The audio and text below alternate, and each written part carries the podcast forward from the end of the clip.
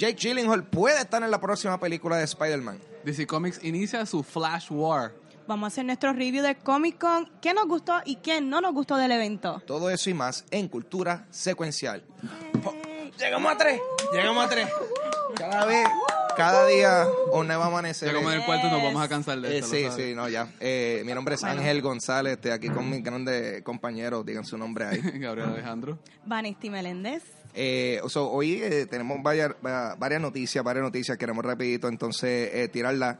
Eh, eso que acabamos de mencionar en el teaser, eh, ya hay rumores de guerra en el funeral, es igual a Jake Gyllenhaal. Eh, se rumora que va a estar en la próxima película de Spider-Man. Yes. ¿Qué tal? Pompeadera, cool. Súper motivada. Mira, Jake Gyllenhaal es uno de mis actores favoritos. Así Dilo, que papi, el que se quedó con Jake Gyllenhaal de Bubble Boy. Están atrás, mano.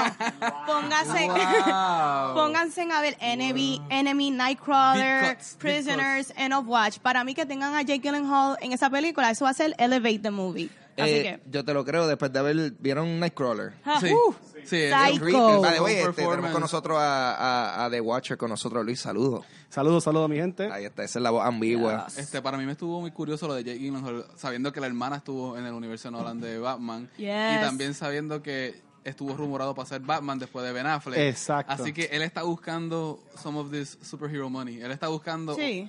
tener dinero de películas de superhéroes y entonces que sea Marvel que le da el trabajo o que esté pues intentando Marvel Sony. Marvel Sony, bueno. Sí, porque esta película es más Sony que, que Marvel Y como de tal. hecho creo que sus otras películas tienden a ser Sony, los Nightcrawler y et- etcétera, Oh, si mira no para me allá. equivoco. Puede Así ser. que Puede ser que tenga una el- buena el conexión. contrato de él entonces tiene que ver con, con Sony. Pero Y ustedes viendo que tienen a Vulture, está Scorpion, Scorpion también, y ahora entrando Misterio. Bubble Boy, sí. o- Bubble Boy. Literalmente es misterio. Wow. Entre, entre un poco de Sinister Six Sí. ahora entonces.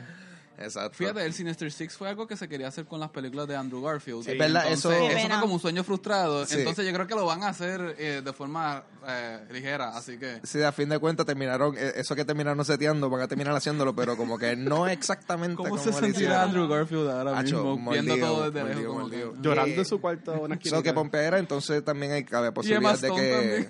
Ya tres. Wow, mira, Pero sinceramente. además estaba muerta. Probablemente, también, probablemente que- esto no es la opinión más popular, pero a mí me gustó mucho Andrew Garfield como Spidey, pero Sí, nada. mí este, tenemos, ah, hoy, Vamos a apagar hoy- el hoy sí tenemos audiencia, este, tenemos una persona ahí tenía que tirarlo porque de verdad Audiciones a mí me para gustó. tercera miembro nuevo de... A mí no me molestó. Me yo gusta no sé Tom por qué hay hate. Yo no sé por qué hay hate. A mí no me No, molestó. no, tampoco. no, y la segunda, que fue la que terminó como que inmedia Ah. re, como que en medio del asunto, a mí me gustó. Sí. Al final Reino como que cargando, a mí me gustó. Y ese teaser que cuando están en el No, laboratorio. que se totalmente. A mí me estuvo Claro. eso. Mucha gente lo criticó, pero no, no entiendo por qué. Sí, Pero- Y hay un dato curioso porque la segunda de Amazing Spider-Man vendió más que esta de Homecoming. Mm. So que increíble o no, pero sí. Controversial, controversial. Yo, yo por lo menos, yo lo que estoy contento es que Michael Keaton está como Ah. que Ah, es el papi. por ahí, sí, sí. Batman, Eh, otro Batman que veremos en el universo. Marvel. Vulture. Eh, so que tenemos eso pendiente. También eh, hay rumores de que va a haber un superhéroe transgénero para la próxima temporada de Supergirl. Eh, Yes. yo, yo estoy viendo la serie. Yo todavía voy como que por season 2. So, no sé, o sea, no sé en qué punto entra eso, pero ¿qué sabemos de esa noticia? Hasta ahora eso es solamente rumores. Hay, que existe un superhéroe transgénero ya que en se el pudiese mundo adaptar. de DC que yo sepa, no. Yo sé que Ka- Kane Batwoman es LGBT, pero en los mundos de los cómics sí ha- han existido superhéroes transgénero, este, Outers, eh, me viene, de Paul Jenkins me viene a la mente, donde se balancea tanto el, la identidad sexual como la identidad de superhéroe. Pero en esta serie de esta magnitud de un superhéroe mainstream, pues es bastante interesante. Yo sé que eh, en Supergirl, si no me equivoco, la hermana de Lana, de... Ah, Sí, es un personaje LGBT. Sí. Eh, creo que también ellos tienen otro personaje en Arrow. eh, y lo- la representación en ese, en ese tipo cuenta y lo hacen de forma agradable. Así que eh, vamos a ver cómo ellos a- afrontan este nuevo reto. Sí, sí, sí, W se ha tirado con eso, o sea, no han aguantado nada en cuanto a sus personajes. Sí, yo siento que esa serie es totalmente capaz de, de, de tocar manejar. ese tema Claro. súper responsablemente y, y de una forma que, tú sabes, que, que funcione dentro Sí, de la narrativa. Claro. So, que no dudo que va a ser un... Eh, o sea, si en efecto se Con confirma, Google, ¿cómo es? Ah, va a estar cool. Yo encuentro que es bien positivo que la comunidad tenga esta representación en, en, ¿verdad? en el show de Supergirl. Siempre es bueno diversidad. Y qué bueno que la van a representar en la serie Tienes un de... cómic aquí al frente que Yes. básicamente de la portada es otra diversidad, pero hablaremos de eso luego en los cómics. Ahora, pompeadera, pompeadera, porque eh, hay varias cositas que vienen por ahí para Netflix. Eh, tenemos eh, unos estrenos para junio, eh, Star Wars The Last Jedi, eh, la favorita de muchas personas, odiada por mí muchos. Estoy diciendo eso porque a pensar A mí me es gustó controversial mucho. ya. Sí. Es controversial. Lo digo- pero lo es digo vacilando mí y ya se A mí me agitaron. gustó mucho. Mucho, mucho. Viene eh, The Last Jedi, viene Thor Ragnarok, que en verdad, Awesome. Dura. definitivamente mi favorita de la, trilogía de la trilogía de Thor. No, definitivo. Porque Guardians sí. 3. sí. Porque es Guardians 3 y Exacto. está Jeff Goldblum. Ponme Jeff 2.5. Goldblum en cualquier cosa. 2.5. I'll, I'll watch it. Eh, sale también la segunda temporada de Luke Cage. Eh, Awesome, adición. esperándola. So, eso está super cool. Y Con ansia. no es de cómics, pero Glow, Season 2. A mí me gustó la primera Uh, temporada de Glow. Glow, I Glow está súper divertida. Me encantó. So, eso es libre, Me lucha libre. Eh, y también eh, aparentemente Comcast se lo va a poner difícil a, Ah, a- sí. a Disney comprar a, a Fox porque le va a mejorar la oferta de, de compra. Eh, te- sabemos números específicos, yo simplemente sabemos que ellos están tratando de hacer, eh, o sea, outbid them. Mira, Eh, inventa, in- inventa un número de dinero como que lo máximo que tú puedas imaginarte ahora mismo. eh, dos, eh, trillones. Rupees. Rupees. Tres un trillón de rupees. Tres veces eso es lo que Comcast va a ofrecer por ello. Ok. Prepárate para eso. Es que Comcast sabe que la FCC de los Estados Unidos los va a favorecer a ellos más que a Disney en una unión y por eso es que lo van a Y yo hacer. leí que era cash, que están preparando hacerlo Exactamente, eso iba a cash. decir. Hacerlo cash. ¿Cómo lo van a hacer cash? Ellos- No sé, pero. Ellos fueron a todos los como que strip clubs de Estados Unidos. sí. buscaron van a pagar ese lingotes dinero de oro, van a y pagar ellos. básicamente van a pagarlo así. Muy bien, me gusta. ¿Y qué más tenemos por ahí pendiente? Y por último, este va a haber una nueva serie de Watchmen para HBO. Eh, los los detalles todavía son un poquito escasos, pero sabemos que va a ser eh, como una un remix de la serie original de los 12 Remix. cómics. Yo sabes, pienso como- la discoteca. eh, va, a ser, va, a ser, va a ser remix. como, tú sabes, todos nos acordamos de, de- del show de Sunshine, la versión original. tú sabes que ahora está Sunshine, el remix. Fucking- ¿Tú sabes, Wow. tú, tú sabes por qué tienen que decir Tremenda comparación. ¿Tú sabes por qué Excelente. tienen- ¿Por qué? Ay, macho, yo me odio. Tú, Yo me odio Watcher, tanto. tú sabes por qué tienen que decir remix, ¿verdad? ¿Por, por qué, Gabriel? Porque tú sabes que la crítica mayor de la película de Zack Snyder. No, no voy a hacer un chiste ahora. Ah, la ok. cara que todo el, ¿En mundo, todo el mundo esperando un chiste. Wow. Oh, Mi ah. credibilidad está herida ahora mismo. No, no, Este, no, dale. No, es que la crítica más grande de la película de Zack Snyder de Watchmen fue que era exactamente el cómic. Pero esa película Y- estuvo muy buena. Qué pantalones, ¿verdad? Wow, la Tuvo una buena escena. Estuvo, estuvo como que en cuestión de cinematografía e Sí. imagen, fue bien buena. Visualmente. Pero es el cómic y no innovó, no trató de ir más allá, no trató de como que eh, atar esos cabos sueltos que el cómic tenía y entonces se cayó y se quedó corta. Y eh, dicen que va a ser un remix porque lo que te quieren dejar entender es que eh, quieren hacer algo distinto. Va a ser nuestra versión. Nuestra así. versión, como que una versión moderna. Yo lo que no sé si es que va a ser actual, como que los tiempos actuales o. Yo leí que era basada en basado- tiempos de ahora, sí. Ok, ok. Pues, si es una historia de Guerra Fría, todo el mundo sabe que ahora mismo Estados Unidos y Rusia no están en las mejores de, de relaciones, así que tú puedes justificar la figura de Nixon por la de Trump, Claro. dos presidentes bien controversiales con muchos este, escándalos bajo su, su nombre, esa- entonces puede... Pero, pero yo confío porque es del creador de Lost. Sí, eso es de Damon Lindelof. Yo y a mí no- Lost, a mí, sé que a Claro. mucha gente no le gusta el final. yo- pero yo Lost he visto ya No, el como cinco o seis gustó. veces completa, así que... Yo no, ahí no sé qué decir. Yo soy de los puristas de Alan Moore. Alan Moore es mi autor favorito, así que yo no toquen nada de Alan Moore. Así que Pero el, déjenlo quieto. el clima político se presta para una buena Sí, historia. totalmente, pero eso podría ser cualquier serie. No tiene que ser necesariamente Pues Watchmen. ese es el problema, entonces no tienes que usar los personajes de Watchmen. Claro, puede Puedes ser hacer- cualquiera. Puedes inventarte heroes nuevos con un ambiente político moderno en este ambiente político y funciona. Exactamente. Entonces, ah, es que el título de Watchmen eh, saca dinero, así que... Exacto. Y ratings. Así Y que- eso sería todo para noticias de esta semana. ¿Qué tenemos pendiente hoy para los cómics, Gabriel? Bueno, los cómics esta semana eh, fue una semana muy cargada de cómics, lo que yo le, yo le digo, porque salen mucho. Este, ¿Cuál es el...? vamos, ok, ¿cuánto es mucho? O sea, típicamente, ¿cuántos cómics salen a la semana? No, esos son cientos, Ok. eso no. Sí. Pero en mi, como que en mi periferia de interés, Ajá. como que puede haber 10 eh, interesados, 10, 15. Eso que en cualquier momento tú Eh, estás pendiente a, a 10 series. A 10 a 15 series, en una semana mala como que salen 5 o 7 que me interesen. Ok. Eh, esta semana salieron como que los 15, te puedo decir, como Uh, que fueron, fueron bastante. Ah. Eh, La, el primero que voy a reseñar es Flash 47. Este es por Nice. Joshua Williamson y Yes. Howard Porter. Esto inicia el Flash War de, de DC Comics. Flash desde el Rebirth, eh, que trajeron de vuelta a Wally West eh, después de un tiempo de haber estado fuera de los cómics. Eh, justificaron la forma de entrar nuevos speedsters por medio de una tormenta que mucha gente en Central City este, sacaron como que poderes de Speed Force. Ahí salió un nuevo enemigo que se llama Godspeed. Entonces, el Speed Force ha tomado esta, este poder central, este rol central en que si puede ser bueno o puede ser malo dentro del universo de, de, de Flash. Eh, vimos la- recientemente que Gorilla Grodd quiso atacar el Speed Force. Ahora mismo tenemos que Wally West, que es un personaje que pues, lo trajeron de Rebirth, pero lo estaban dejando hacia un lado en cuestión de narrativa, finalmente empezó a recuperar sus memorias porque se vio con Iris West y empezó a recordar mucho del universo viejo de cómics que hay de Teen Titans, de él, los cómics, todos. Wow. Y se da cuenta que, o le dejan entender que sí tienen una familia, entonces él quiere saber más de todo ese pasado que él no está recordándose. Y Hunter Solomon, que es este Zoom eh, Reverse Flash, básicamente lo, no, se, no se sabe todavía si es que le está mintiendo o lo está tentando para atacar el Speed Force, porque dice que la fam- el Speed Force es lo que mantiene a su familia fuera. Es lo que estamos implicando. Entonces, obviamente Barry Allen no le va a dejar hacer eso. Y ahí tenemos el Flash War. Barry Allen contra Wally West. Cool. Este- Me encanta escuchar a Gabriel hablar de todo esto, porque aprendo algo toda la semana. Yo hablo mucho solo, así que. En verdad, él es, él es como que el, el, el recap que te dan a principio de todos los episodios de lo que está pasando. Like, yeah. Oh, Literal. Ya, ya sé lo que está pasando. Netflix, al día. este, si necesitan a alguien para hacer... No, AMC es que le me gusta la voz, eso. De, este, la segunda serie Es que la voy a- clásica, chacho, cada Sí, vez que sí. empieza a walking. ¿Tú sabes, Previously tú sabes que yo empiezo Walking mi- tú sabes que yo empiezo mis Y clases y así. fue. Literal. A los estudiantes. Les y el digo, bajo del televisor explotado. Sí, porque pues, eso es, nada suena, cabrón. Eso es como el, el eso es como, como Pregunta esto, cuando, seria. cuando sale esta Pre- cosa el, el- White noise. No, ¿tú, tú te acuerdas cuando las películas empezaba el Dolby Surround Sound, Ah, el el, sonido Zoom, ese? el wow, THX. sí. el Pues THX. ahora es la voz del tipo de Walking Dead. cuando Pregunta la seria. presenta. ¿A quién Ah. tú te imaginas detrás de esa voz? ¿Un hombre blanco o un hombre negro? Ah, De seguro, de seguro es que, mano, si me dejo llevar por el factor Rick Astley, tiene que ser un chamaquito hincho ahí. Pelirrojo. Sí, sí, sí, un ginger. Tiene que ser De un, 15 años. un, un chamaquito ahí, prepubescente.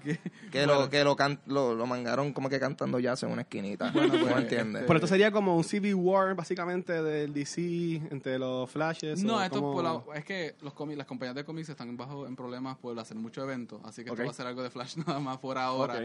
Este si, si otros títulos se, se ven atraídos es por cosas tangentes, no me imagino que va a afectar a todo el mundo. No va a ser un Flashpoint, lo que me quiero decir. Eh, la segunda serie que les traigo para esta semana es Incognito Renaissance. Uh, like Incognito es una serie que a mí me gusta, el nombre. demasiado porque el nombre. se da en los 1920 y 30, obviamente estamos hablando de segregación, todos estamos hablando de Jim Crow, este, no poca representación afroamericana, y está este hombre que trabaja para un diario negro, un periódico negro, que era, se conocían como los Negro Newspapers, que no los tomaban en serio, y este hombre es como que mulato tirando para clarito, o sea que es una persona que en cierta luz se puede ver como persona blanca, a, a menos que veas el pelo y sus facciones. Ok. Y él ser un reportero, él puede beneficiarse de que si se pone un sombrero puede entrar a lugares donde nada más que se permiten los blancos y lo confunden con un blanco. Y durante una fiesta que estuvo con eh, una élite como que de Hollywood, eh, asesinan a un negro. La policía va, obviamente no tienen muchos derechos. Dicen, bueno, eso fue un, que mataron a un negro más y como que no importa. Y este hombre quiere investigar lo que estaba pasando detrás y puede lograr llegar a lugares que no podría por ser negro. Claro. Porque él se ve, en, una, en un episodio hasta se hace un papazo, se hace un, un alisado, porque tiene que vender el rol de que es blanco o parecerse a blanco para entrar a un club. Y la serie está muy buena, tiene muchos tonos y muchos subtemas raciales de representación. Y es, es en la segunda. Incognito ha existido de antes. Esta Incognito Renaissance van por el cuarto de cinco ejemplares. Se los recomiendo altamente. Me En gusta. algún comentario de Incognito. de- No, no, bien, Incognito. yo creo que nosotros hasta cierto punto nos podemos relacionar con eso porque nosotros Claro. somos incógnitos en cuestión de identidad. Somos puertorriqueños, latinoamericanos, pero también cuando vamos para. Estados Unidos es como que yeah, y como que podemos jugar ese, ese papel. Y a veces escuchamos cosas indeseadas hacia los hispanos o los, o los latinos en general. Y nosotros, mira, nosotros somos también. Así que Exactamente. eso, eso a mí como que hits closer to home. Sí, está Sí. súper cool. Último cómic que voy a reseñar esta semana es Doctor Strange 390. Esto es por Donny Cates y Fraser Irving. Este parece que está eh, terminando la corrida de Donny Cates en Doctor Strange. Este cómic es bien gracioso, pero bien gracioso. Y a la misma vez que maneja como que temas serios, te los puedes manejar de una forma bien graciosa. En este cómic tenemos que finalmente, eh, por un tiempo Loki fue el Sorcerer Supreme, le había quitado el título de Sorcerer Supreme nice. a Doctor Strange. Doctor Strange se puso a ser veterinario. Mientras tanto, Ok. presenta un perro que está bien cool, que su- fue su mascota, que Loki se lo mata de la forma, la peor forma posible. Oh, no. Y- y- John Wick. No, es- sí, no, sí, sí, y ahí es que Doctor Strange se encojona, se molesta y como que termina y como que eh, acertando su venganza. Pues tenemos que aquí como que finalmente está como que cerrando el arco de la historia. Eh, hay una escena bien, bien graciosa que es que Spider-Man eh, lo visita a Doctor Strange. Hay una arañita pequeña en el lugar y tú ves que Spider-Man le dice como que este. Sí, continúa, continúa. Yo estoy aquí, estoy con, aquí comunicándome con el Watcher telepáticamente. Spider-Man le dice, como que Doctor Strange le dice, ¿tú siempre has querido hablar con una araña? Y tú ves que la cara de Spider-Man es como que... Y entonces tiene una conversación Spider-Man finalmente con una araña, como sería... Wow. Wow. Pero la araña es la cosa más pesimista del mundo. Es como que, Peter, todo el mundo muere. Nosotros morimos todos los días. Tremendo. Eso, la vida es algo bien efímero. Y Peter Parker termina bien deprimido. Pues es una hoja de gracia en este cómic. Esos son los tres cómics de la semana. Así que con Awesome. eso me despido. María. Eso es como un viaje ácido, ¿verdad? Eso lo de Spidey. Sí, este, lo de Spidey básicamente es, este, es gracias. Spider-Man tiene que ser algo bien gracioso. Esta semana también tuvimos otros cómics que no pudimos reseñar al momento por mucha carga, pero tenemos uno aquí que es Reconstruction, que se estuvo vendiendo en el Puerto Rico Comic Con. Eh, estoy ansioso por leerlo todavía. No les puedo dar mi reseña porque no me atrevo a hablar de algo que no sé. Eso es filosofía de la gente. Uh, ojalá y Y- mucha gente, y si hubiese más gente que se aplicara a eso. Estaríamos, ah. estaríamos mucho mejor. Sí, sí, y después sí. también tenemos hasta aquí eh, de Black Panther, que em- empieza como que la aventura espacial de Black Panther. Black Panther no ha sido un personaje que ha sido muy reconocido por ir al espacio. Esto tiene una portada especial por Tom Belland, que él es un puertorriqueño honorario. Él vivió aquí mucho tiempo en Puerto Rico. Eh, esa portada salió durante la cuando salió la película de Black Panther en los cines. Básicamente aluda a la representación, lo importante que son estos personajes en la pantalla. Así que este, si lo pueden conseguir, yo no los he leído, pero consíganlos como quieran. Es bueno ejercicio de lectura y Claro los puedo sí. recomendar sin haberlos leído.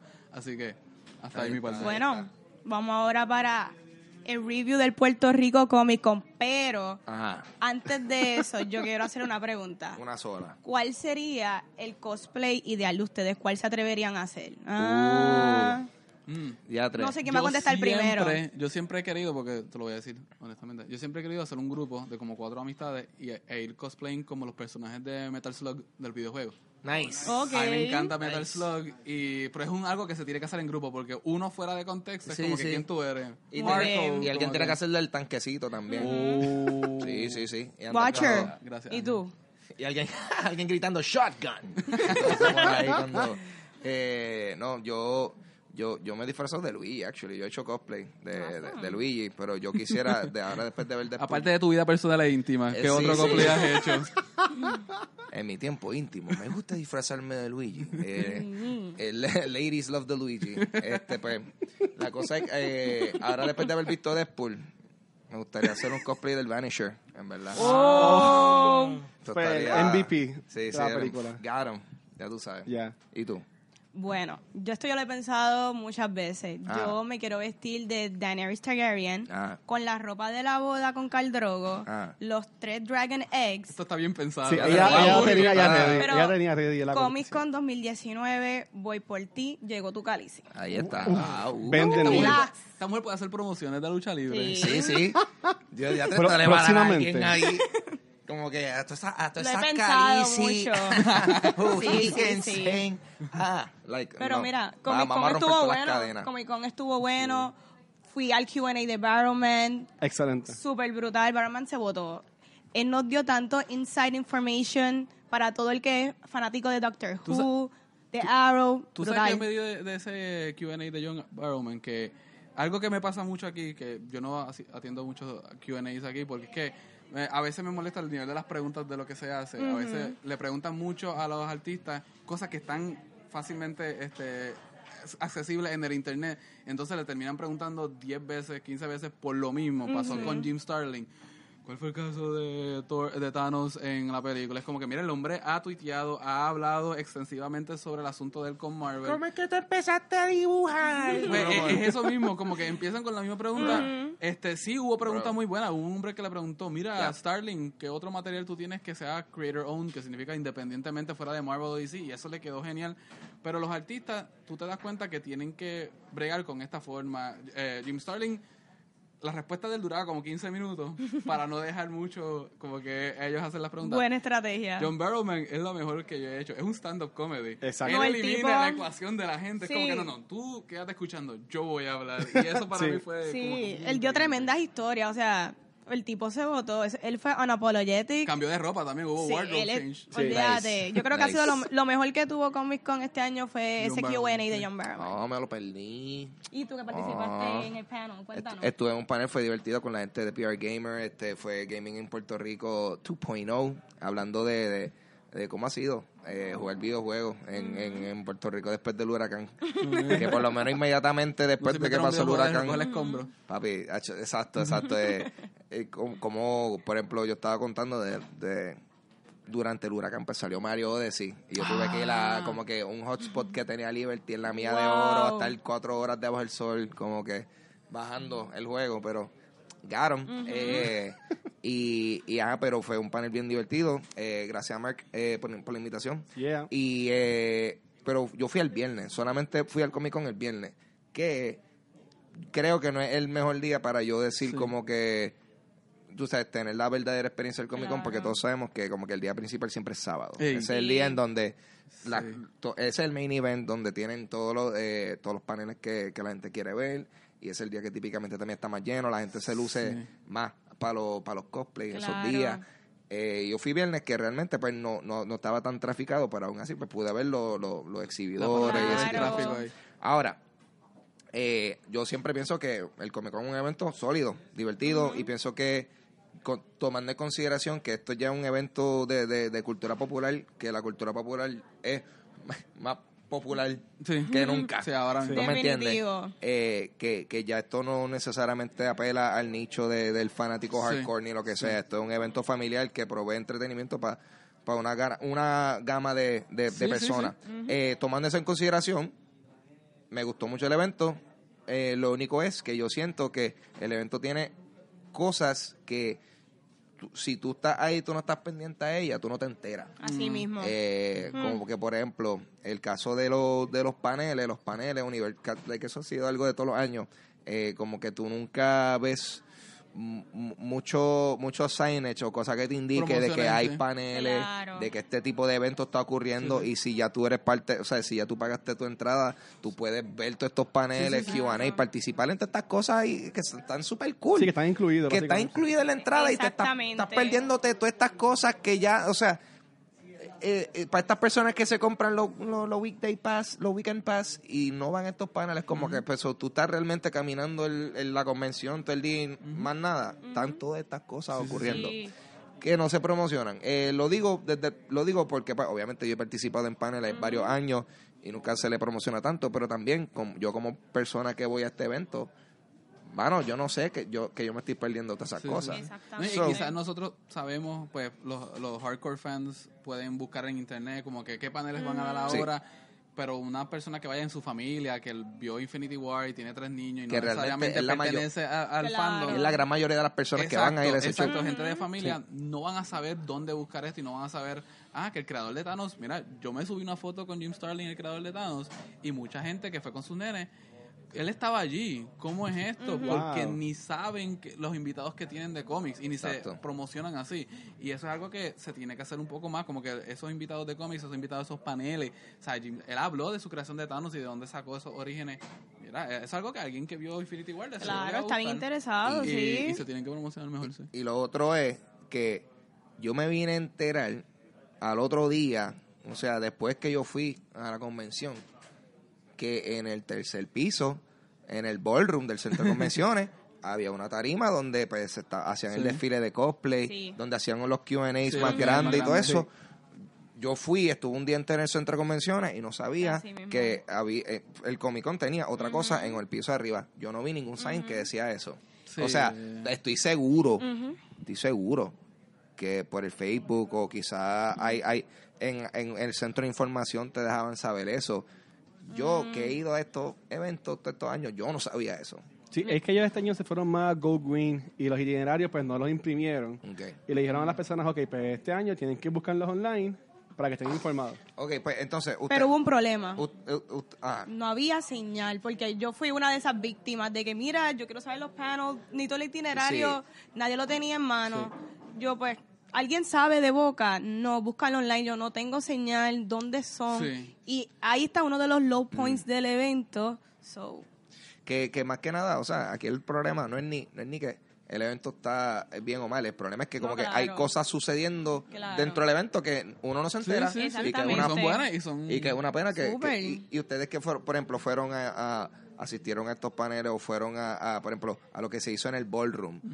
Eh, había mucha gente, estaban llenos, por lo menos, estaba por lo menos cuando Jim Starling, eso eran, si había 50 personas allí era mucho. que 50 personas, que, que Sí. Jim Starlin, eh, una Sí, convención Claro. regular, eso va a estar empaquetado. Sí, totalmente. Porque, pero, ajá, o sea, eso, esas 50 personas entonces que estuvieron ahí fueron esas 50 personas hardcore que son sí, fans sí, de sí, verdad. sabemos, sí, sí. Pero yo estoy seguro que hasta la persona fanática de, de whatever passive, así de por Claro. encima. Sí, le hubiese gustado. Si, si, se- si, se- Exactamente. si lo tienen ahí, es que yo me meto, claro. Claro. te sientas, descansas un rato, Exactamente. o sea, escuchas a alguien hablar de su proceso Exacto. creativo. Aprende, a lo, A mejor, a, lo mejor a, través de, a lo mejor a través de eso te conviertes en fanático. exactamente. So, so, por lo menos mi, mi opinión en, en cuanto al evento es que hay muchas cosas que están corriendo adentro que quizás no se le da tanto spotlight como se le deberían, que yo pienso que, que, que son cosas que, que a fin de cuentas uno, uno se queda más con esas experiencias, porque esos son, por ejemplo, esos, esos paneles, esos QA que tú eh, eh, llegas a conocer a estos artistas de una forma un poquito más íntima que a lo mejor pues, no hubieses tenido esa oportunidad antes. O sea, tú sugieres que pues, pongan como que signs por el centro de convenciones Tiene- el lobby, que mira, claro. tenemos Normalmente. Tienen en que tener, convención se sí. imprime Un un, póster programa. grande. Normalmente se Claro. imprime- si Sí. no lo van a imprimir, pues que imprimen un póster grande. Diga, este es el programa del día de hoy. Cuando tú entres, tal hora, tal hora, tal hora, es tal, Sí. tal room, tal como que habitación. Y ¿sabes? ya uno sabe, porque yo cuando estuve tratando de buscarlos a ustedes, Sí. estamos en tal salón, estamos en, ah, el Q&A de tal cosa. Yo le pregunté a una muchacha que trabajaba, ¿dónde está el Q&A de tal cosa? Ah, pues yo no sé. Y es como que, ok, yo entiendo que el staff no necesariamente va a saber todo lo que está pasando todo el tiempo porque hay muchas cosas ocurriendo. es que- Pero entonces vamos a Y, rotularlo y yo, sé- para y yo que- sé que, que Mark y la gente de PI Gaming hicieron, eh, hicieron cinco o seis paneles. Sí, Ah, y- pero y- también estaban como que en la esquina. Sí. La cosa es que, mira, es tan sencillo como todos nosotros hemos, hemos ido a, a, a, a un- a Disney, todo el mundo, bueno, un super white privilege. No todo el mundo ha ido a Disney. Eh, no, no, pero todos Yo fui a hemos, Camp ido, Patricio. todos hemos ido a un mall. Felicilandia. Todos Sí. hemos ido, o sea, todos El hemos ido Parque a, Warner. Plaza La América, vamos a decir. Cuando tú vas para Plaza La América, tú entras en alguna de las esquinas que tú entres, Un directorio. hay un directorio, Está, hay un está. mapa tan sencillo como un Aunque no mapa lo entiendas, que por lo menos tenga, mira, sencillito, te diga, aquí hay paneles, aquí está el horario, en el- el- si mío, vas para sí. arriba, hay una tarima. ¿Dónde están los baños también? No es un secreto. Pero, por ejemplo, yo ¿Dónde fui también al? Q&A de, de que hace de Billy en los Power Rangers. Sí. Y estuvo, estuvo muy bueno. Ah, yo sí lo que diría es que pues no estuvo tan concurrido. Que lo más seguro, si hubiesen puesto un par de signage Sí, sí, sí. o algo así por el estilo, pues más gente Sí, podría sí. ir a estas actividades. Es que te digo, lo- te digo lo de la tarima de arriba, porque eh, había un par de personas que estaban por ahí que, que como que me habían comentado, mano, sí, hecho es que aquí lo que hace falta es como que lo de la tarima, con las cosas que estaban pasando y eso, qué raro que lo quitaron, y yo como que, teatro, sí, qué raro que lo quitaron, ¿verdad? Y, Como ti- que y- don- y donde eran de el cuarto más grande con eso ahora mismo. Y, Sí, sí, sí. y- pero no te- es que no te Mira, Mano, yo, yo, o sea, yo lo que digo es que yo estoy seguro que esto se mencionó en algún sitio. Claro. Pero, mano, yo que soy alguien, yo me considero relativamente no bruto, tú me entiendes, y bastante pendiente a mis alrededores, y yo no sabía que eso estaba en el tercer piso. mira, una de las cosas que más a mí me gustó también fue um, de, la, de la nada. sí. A Reanji. Ah, Me enteré de eso, un vi talk eso, show. me lo Eso perdí. estuvo Me lo espectacular. perdí, Yo- mano. O sea, yo para mí eso fue perdí. groundbreaking en Puerto y yo estoy Rico. seguro que eso no lo grabaron. ¿Pero qué fue? Ellos, hicieron. ¿Qué fue lo que hicieron? ¿La Para que la animación gente y que- alguien atrás hablando o grabaron Tenían, la. no, tenían como que la pantalla y yo, como yo lo pude ver, fue que yo- para mí que ella tenía como que algo que hacía que se moviera el Wow. personaje de ella en la pantalla. De la nada, que interactuaba con, con Lugaro, que estuvo ahí también Sí, sí, apoyando. Que era como un tipo de Jimmy Fallon, talk, talk show, show, host. sí. Ay, qué chévere. Sí, eso Ah, estuvo wow. Tremenda espectacular. dinámica. sí. La Eso me lo perdí, De la nada, en verdad, shout out. En verdad que se lo están comiendo. Sigan produciendo. So que, por ejemplo, yo estoy seguro que eso, si que- más personas hubiesen sabido que es- eso iba a suceder, hubiesen ido. Se llenaba. Se Y, tam- y también Claro. estuvo lo de Atlantic. Ellos hicieron que todos los años lo hacen y pues desafortunadamente yo que he ido concurrentemente un par de años, no mucha gente va. Ellos enseñan los videojuegos que sus estudiantes han creado. Ah. y ellos tenían su, su spot, su booth abajo en el... Sí, pero no les da Sí. suficiente espacio para hacerlo todo a la misma vez. Yep. que estuvo So- super nice porque ellos lo presentaban, ponían el equipo que estuvo. ¿Sabes que Hubieron muchas actividades Sí, y sí. estaba muy variado y la gente pues tenía algo para hacer, pero yo entiendo que no muchas personas sabían dónde estaban estas cosas que ellos podían Pues, encontrar. Claro. Yo, como muchos saben, yo llevaba como 5 o 6 años sin haber ido a un Puerto Rico Comic Con. Eh, fui esta vez de la... de- rápido que yo estuve a las 10 de la mañana ya en el Puente de Dos Hermanos y yo llegué a entrar por la puerta del centro de conversiones a las 12 del mediodía. Porque decidieron dividir el tránsito y después sacarlo por un lado donde normalmente se iría. Y ahí nada más se me fueron dos horas. Wow. Eh, esto es un evento que yo creo que ya lleva tanto tiempo que deberían saber cómo manejar el tránsito y cómo bregar con la situación del, del tráfico. Eh, aparte de eso, entré, eh, mucho gentío, este, me encontré con unos estudiantes que eh, me, me, me señalaron ciertas cosas que también este, alude a lo que es el código de eh, cosplay en Comic Con y a eso me quiero Ok. llevar. Este, rápido que me, me entro, había unos estudiantes que querían hacer cosplay, estaban participando, iban a participar, pero rápido que yo llegué, yo vi unos muchachos con unos letreros que decían Thought a Patrol.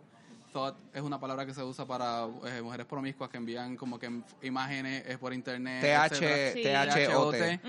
Y me enteré después que los muchachos estaban tomando fotos no solicitadas de otras personas. Mm, Qué triste. Wow. Y mis estudiantes me decían, no me siento segura haciendo el cosplaying ahora. Y los muchachos, obviamente, yo los vi, estaban riéndose, pensando que todo era una gracia, pero si tu versión de lo que es gracioso cohibe o arruina los- la experiencia de otra persona, no es gracioso. Eso ya deja de serlo, especialmente ya cuando es algo de, esa- de ese, de ese tema. Y tienen que pensarlo mejor. El código de cosplays de Puer- Puerto Rico Comic Con eh, ha- habla mucho de pues el- los props, de cuán grande, cuán agudo, qué material se puede utilizar, pero yo creo que también tienen que entrar allá más allá a lo que es contenido, ya tienen que referirse Yo a sé algo que ellos también lo que pro- es promueven mucho pues el, el no hacer bullying y el respetar y el pedir primero permiso antes de tirar Mira, la foto. Yo he ido a MegaCon en Orlando, New York Comic Con en re- años recientes y tú entras y lo primero que tú encuentras es cosplay is not consent y te dan como que una lista de cosas Exacto. de que no- sexual harassment, los límites que tú, tú no puedes tocar, tú no puedes ver, tú no puedes tomar fotos no solicitadas. Se necesita este tener eso aquí. Claro, Eh, punto- definitivo. Puntos positivos, eh, aunque hubo menos tiendas, vi más tiendas de cómics, muchas cajas blancas de mis favoritas cajas lo que blancas tú de- de, cómics Eso a dólar. ahí. De Ajá. cómics a dólar, porque el problema aquí O la oficina. un problema grande que tiene el coleccionismo en Puerto Rico es que como hay pocas cosas, las tiendas te quieren espetar como 70 dólares o esto por una figura, un cómic. Y uno. Cuando la gente no sabe que, mira, este cómic tú lo pudiste haber comprado en 30 dólares. Si no hay una demanda en el mercado alta por ella, tú no lo puedes vender en más de 5 dólares porque no lo vas a mover a más de Claro. 5 dólares. Exacto. O sea, si el cómic no es algo que la gente está matándose, buscándolo, etcétera, tú puedes tener una figura de Spawn que sea limitada a 50 personas y te salió en 500 dólares, pero tan pronto tú la compres, ya lo que tú vendes eso es como en 100 De dólares. precio. Tú, Sí. piche- tú picheas, Sacho. A mí, me, a mí me da gracia, a mí me da gracia cuando, cuando yo voy año tras año al, al evento y como que veo veo la misma tienda y yo estoy loco, nadie te va a comprar el muñeco Sí. de Kiss. No vendas el muñeco de Kiss a 70 pesos, nadie te va a Sí. comprar. Bájale, O bájale. sea, aquí, Nadie te va a si, no comprar está- eso. si no hay un mercado que lo exige, que lo pida, no se va a hacer. Pero este año vi las cajitas de, de cómics a peso Y gozaste. y ahí gocé, pero Te las estaban galdeando. me las estaban Cuenta. galdeando.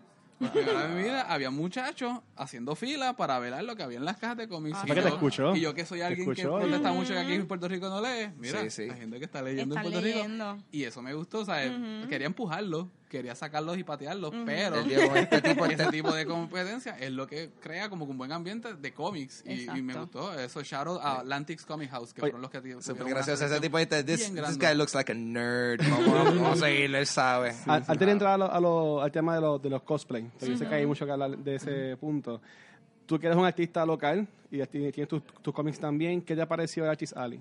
Al Artist Alley, muy bueno. Este, de nuevo, algo que pasa con los Artist Alley es que te ponen en la esquina escondida, más oscura de, del ballroom. Sí. Y es un El lugar área donde no mucha gente va a frecuentar. De hecho, yo veía como mucha gente, antes de llegar al Artist Alley, era como, ah, aquí se acabó. Y viraban. Es como Ah, que, no, wow. no, no, no. Aquí es que empieza lo, lo bueno. Aquí es que empieza lo local para uno. Siempre es bien, eso Y- nunca lo he entendido, mano, porque siempre los ponen en las áreas menos transitadas. Básicamente, y eso pues para hacer un highlight, mira, si va a tener artista, ponlo un lugar donde, mira, lo- los autographs donde la gente vaya a pasar y los vaya a ver y qué es esto. Ah, un cómic local de Puerto Rico, pues vamos a vamos a ver de qué trata, vamos a ver de qué y pero lo pusieron de hecho del lado totalmente opuesto de donde eran los, los autographs y sabes, eso no solo pasa Ya, aquí, no es que es una observación, eso no solamente pasa aquí y es algo que se, se puede mejorar, se puede mejorar definitivamente.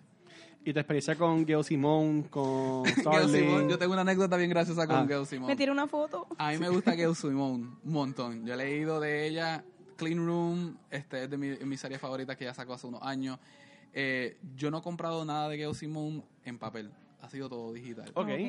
Así que yo fui a donde Gail Simone y le dije, yo no te traje nada para firmar, pero yo soy un fanático bien grande, me gusta todo lo que tú has hecho. Y ella súper contenta. Pero ella, ella no estaba igual. cobrando nada para No, firmar. no, pero es que no tenía nada que darle. Fui a buscar en las tiendas de cómics si tenían algo de Clean Room, porque es la serie que a mí me gusta de ella. Ok.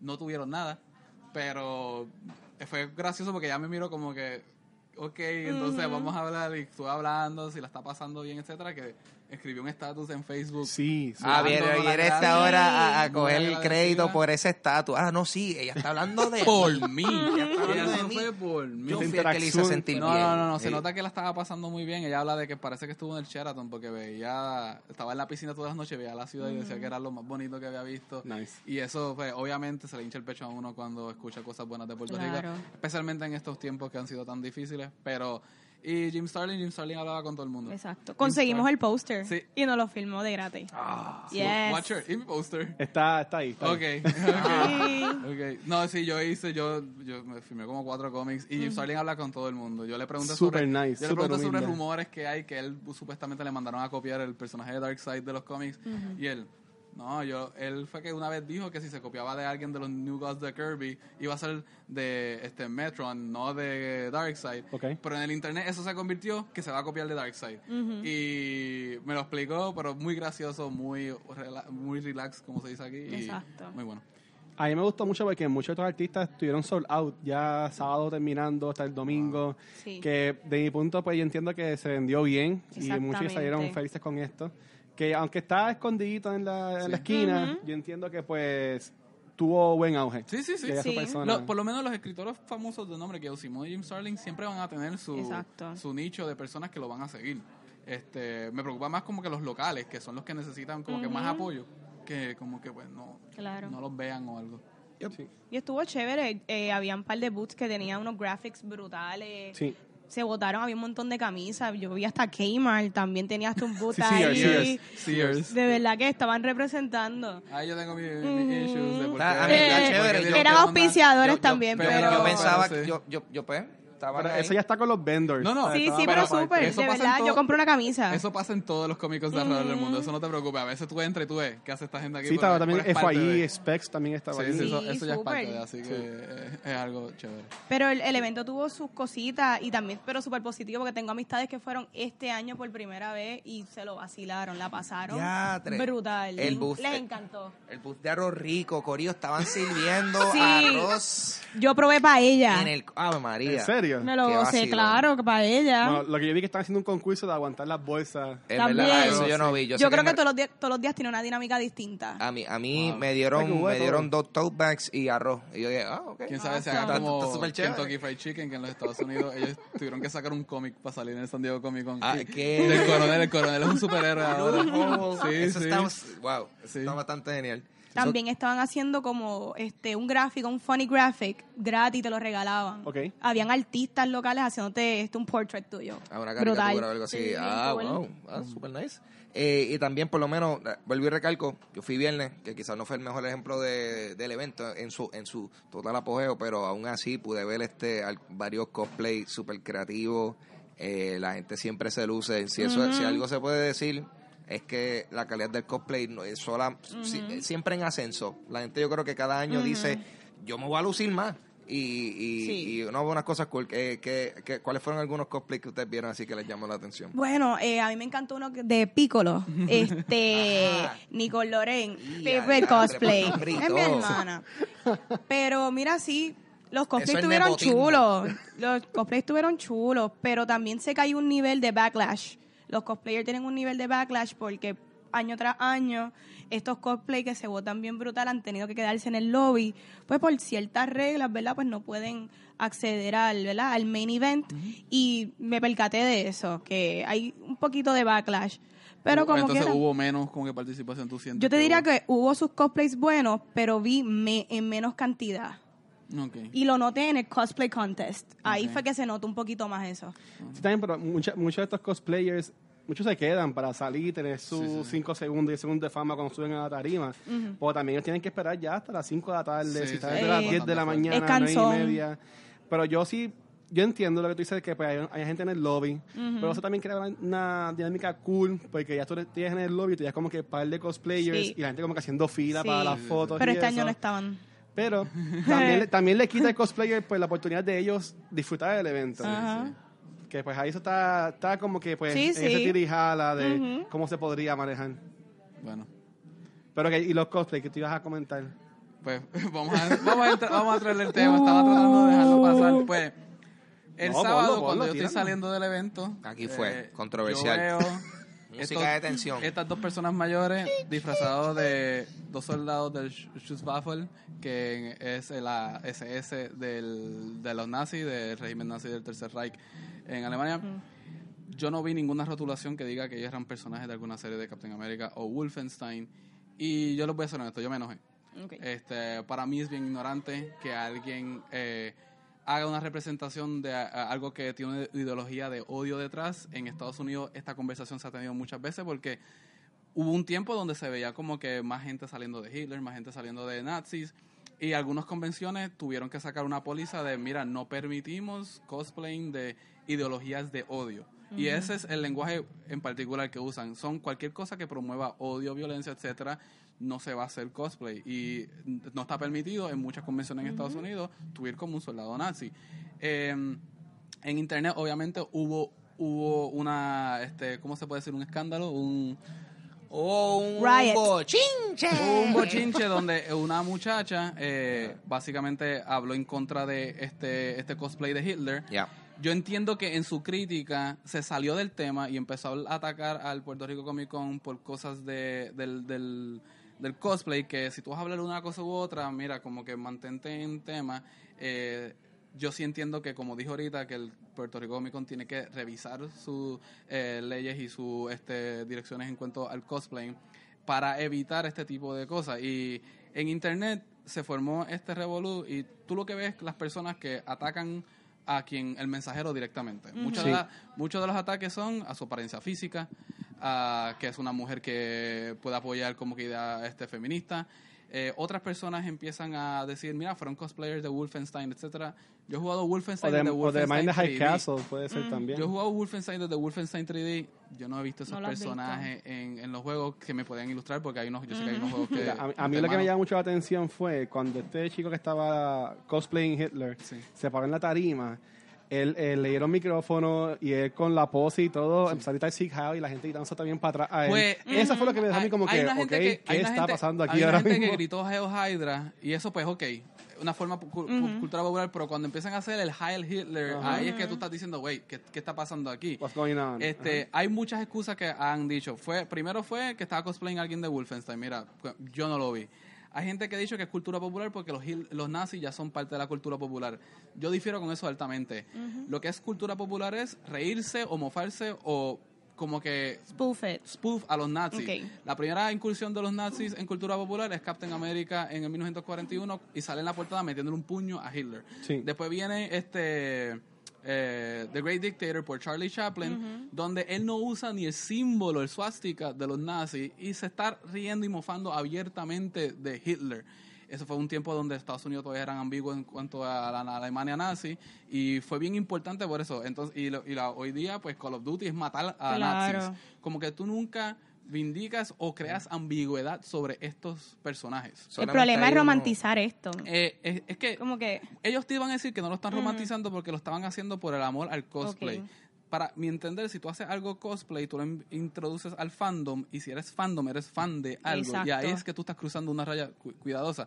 Pero el mero hecho de crear ambigüedad sobre esto es que a mí me Es tiene problema porque no estás dejándole saber a la gente, mira, esto está mal hecho, esto no se debe hacer. Y el crear ambigüedad en un ambiente político como el de hoy día, que en Estados Unidos estamos viendo este, neonazis marchando, donde se está creando muchas actividades Sí, racistas, donde se están aumentando crímenes de odio. Mira, no puedes jugar con esto. Y ese es otro de los issues que dicen, es un relajo, es un relajo. Aquí en Puerto Rico todo se toma por relajo. Y después te dicen, ah, ¿por qué no te enfocas en los problemas actuales? Mira, yo me enfoco en los problemas actuales. Claro. Yo soy maestro, yo marché el primero de mayo. Esto es parte de... Yo quiero concientizar a mi país. Te Esto echaron, te, te echaron gases lacrimógenos. no, yo no Wow. No estuve en esa machaste vaina. nada, no machaste Fíjate, pero nada. el año pasado, Ah, cuando si no te yo- echaron gases, es como si no hubiese estado ahí. El año pasado yo estuve en la marcha del primero de mayo Ah, también. ¿te echaron gases? No, porque Ah, perfecto, eso, ¿para qué eso, no eso fue después que se acabó, porque la actividad se acaba y después empieza el revolver y, es- y es parte de. Pero mira, White privilege. yéndose cuando, cuando la cosa Cuando se la pone cosa se pone caliente. buena. No, pero Ah. son cosas que uno tiene que reevaluar y, y, Claro. y es educación. Para mí es educación. Como educador, para mí todo es educación. No es que tú lo hiciste mal, debes abochornarte. Mira, brother, quizás tú no sabías lo que tú estás implicando con este cosplay.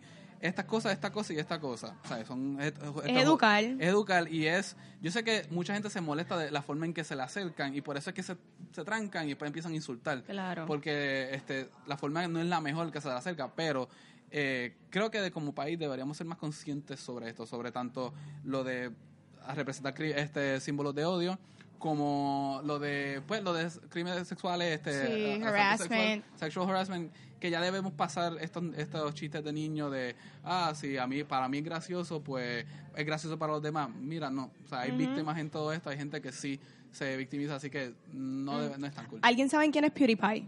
Sí. sí PewDiePie se buscó un problema bien brutal. Él es un youtuber de estos bien famosos. estar relajando con Exacto, y él, ¿verdad? Él se va a hacer que él lo hacía tipo Pero él se ha buscado un backlash brutal de yo creo que un montón de sponsors se le han ido pero por mucha esto gente te mismo. va a decir ah pero era un chiste era un chiste pero el de nuevo pero él, la- él la está algo- pagando por eso, bien brutal. chistes, Él está ¿sabes? perdiendo y- literalmente. Y, y una pregunta, eh, ¿este año ha sido la primera vez que, que va gente disfrazada de No, no, no. los en- en- personajes de tanto en? Estados Unidos como en otros, ah, es- eso ha ocurrido. Lo que pasa es que el fandom se está estirando. Tú, cada año tú tienes más películas que apelan a un ambiente más familiar. Mm. Se sigue llegando más gente a estas convenciones y entonces vas a tener más escrutinio. Si tu movimiento y tu eh, convención se amplía en su alcance, vas a tener más escrutinio, vas a tener más vistas y más gente observando. Entonces, ya esto, como tú dijiste ahorita, ya esto no le pertenece al nicho de los nenes que pensaban que esto era gracioso. Ahora hay otra gente. Y ahí es que tú tienes que velarte. Ahora tú tienes que velar por todo el mundo. Exacto. Vale, sí, porque eso es lo que eh, yo, yo quería preguntar esto, como que si esto había sido algo que, que había, o sea, que no es nuevo, que había No, estado no, ocurriendo no. a través de los años, como que por qué de momento ahora fue como que wow. Es por crear conciencia. eh, de nuevo, la era Trump, estamos ahora en todo su apogeo. Antes no era lo mismo. Este, yo he leído recientemente un libro de Jack Kirby cuando en los Estados Unidos el nazismo estaba en su apogeo, que crearon a Captain America. A ellos los amenazaron por crear Captain America, por meterle un puño a Hitler. Y, le- y a, a Jack Kirby lo amenazaron. Le dijeron, baja para acá para que tú veas cómo es que los nazis bregan con Captain America. Oh. Y Jack Kirby, que era veterano de guerra, Exacto. se enrolló las mangas, Vamos bajó allá. y dijo, vamos, vamos a meter Saquen mano. las pistolas. Porque, en- porque la, la tradición es, mira, cero tolerancia, tolerancia con estas figuras, to- cero tolerancia con esta ideología. Y aunque digan, mira, no, no estamos promovi- promoviendo la ideología, es que lo que representa en sí, mira, hasta en Great Dictator hay como que dos X en, en el armband. Hazte eso. Hazte un rótulo que sea Wolfenstein, soy Que tal lo personaje. Skullface. No te vayas con la ambigüedad de que soy o no soy. Y ya me he enterado de los dos hombres que fueron de los soldados de la SS. Ellos van mucho. Llevan años Sí. haciendo esto y es para generar esta conversación, generar esta, esta como que un problema y este año parece que Pero, pero tú como maestro, o sea, ¿qué, qué mensajes tus estudiantes pues, estaban preocupadas, que no se sentían cómodas? Eh, sí. ¿Tú les estás dando un mensaje como que para que estuviesen mejor? O... Ellas, honestamente, no supe qué decirles al momento porque vi varias personas, no sabía si era algo que se estaba trabajando o no. yo les pude decir, mira, tú sabes cómo es, pero tampoco me atreví a decirle todo va a estar bien porque después algo les pasa Claro. y no todo está bien. Exacto. Y como que asalto sexual, como que violencia de esto no es algo que yo me- a mí me gusta como que relajar con eso. Yo solamente les dije como que mira, si se sienten inseguros, vamos a ir a donde una persona del staff, ya que ellas confiaron en mí en decirme eso, vamos a ir a donde alguien del staff, etcétera. Y me dijeron como que no, estamos ya no los vemos tanto, o sea, como que ese día el sábado se, se esto, pero ya el domingo eh, otra persona me dijeron que estaban de nuevo allí a la carga los muchachos, así que eh, es algo que hay que hay que pensar en los demás en estos eventos. Estos eventos no son solamente de, nosotros. O sea, y Vanessa, tú, tú que tu hermana hace mucho cosplaying, um, ¿cómo tuviste los cosplayers en el evento? ¿Los viste pompeados? ¿Habían muchos? ¿Había menos que otros años? ¿Cómo lo...? Yo vi que los que estaban estaban motivados, como todos los años. Vi menos, ¿verdad? Menos participación, Por- pero... Porque este año, yo entiendo que primero de muchos, no había una invitada especial cosplayer internacional nada Eso, por el estilo. exactamente, eso me percaté. Sí. Sí. este, no sé si los cosplayers este año tuvieron, no sé si tuvieron como un área de refreshment, no sé si, bien- no sé si lo Yo realizaron. sé que había una página de Facebook que una chica Ok. estudiando Repair Shop, que era como que te ibas a arreglar si te Yo lo vi, había- yo vi Sí. ese booth, había un booth que era eh, eso. O ¿En sea, serio? sí, ¿Repararlo? sí. De Wow. reparación Sí, de cosplay chévere. y también, Chévere. también hacían maquillaje y Tú sabes todo que yo he eso. visto eso en otras convenciones Sí, en yo Estados Unidos, también. pero son personas que van con como que un kit. Ah, tiene su kit, y sí. esas cosas Ah, Eso sí, ambulante. Y. Son, sí, son, son, son como los los medic. Exacto, cosplay emergency. ¿Qué- pero son qué- qué pasa? voluntarios Ajá. son voluntarios Qué chévere, eso está súper, porque he ido a otros eventos también aquí locales y le han tenido un área bien brutal a los cosplayers y eso está bien chévere. que eso es otra cosa que quiero decir. Mira, otros eventos como este, vengan, a- hagan este, participen porque yo quiero ir a todos estos eventos, son súper cool, yo me vacilo Comic Con y quiero que hagan más, de Bueno, verdad. aunque no es en Puerto Rico, pues hoy se anunció que los productores de Puerto Rico Comic Con van a ir para la República Dominicana y va a estar la Dominicana Comic Con año que viene. Qué bueno, sí, sí, qué bueno. Eso está buenísimo. Eso. Y, y, y eh, eso también es otra muestra de, de, de al nivel que esto está acaparando, Sí, papi. sí, sí. Y esto es, ya esto es, este, este, este es a lo pitbull, papi, worldwide. Cultura comercial. Eh, so, yo creo que para resumir, entonces, realmente el Comic Con fue un evento sólido. siempre. Anualmente Sí, siempre. ellos siempre hacen un buen trabajo y todo eso. Eh, yo creo que a fin de cuentas pensamos que el, el evento se ha dado bien, que tiene Claro, detallitos. sí. Son Detallitos que más, que más que nada es para, para, para demostrar las cosas que ya el evento de por sí está haciendo. Es más, poner en spotlight Claro. esos eventos que ya están corriendo. Sí, yo hay una pregunta para ustedes. No, yo estuve también en un panel este fin de semana, gracias a Mark de PR Gamer. Shameless plug. Yes, Sí, que importante. hablamos sobre Yo la fatiga en la película de superheroes. Yes, yes, yes, ¿Qué yes. ustedes creen de ese tema? A mí me encantó, yo estuve en ese panel escuchándote Este. y me pareció bien interesante el tema de como que qué va a hacer que las personas dejen de ver estas películas. Va a llegar un punto Sí. o no, pero sí, Este, yo diría que sí. Steven Spielberg ha ido famosamente a decir que esto va a ser como el western. Bashing. que sí. se, ha ca- se cayó. Eh, alguien en el panel, el, el tiempo que lo vi, comparó esto con la fatiga de Transformers, que después de tantas Transformers como que la gente se cansó y ya es como que Transformers 20 Sí. y tú no sabes dónde estamos. El- la diferencia que yo diría del superhéroe por ahora es que cada entrada está representando algo nuevo.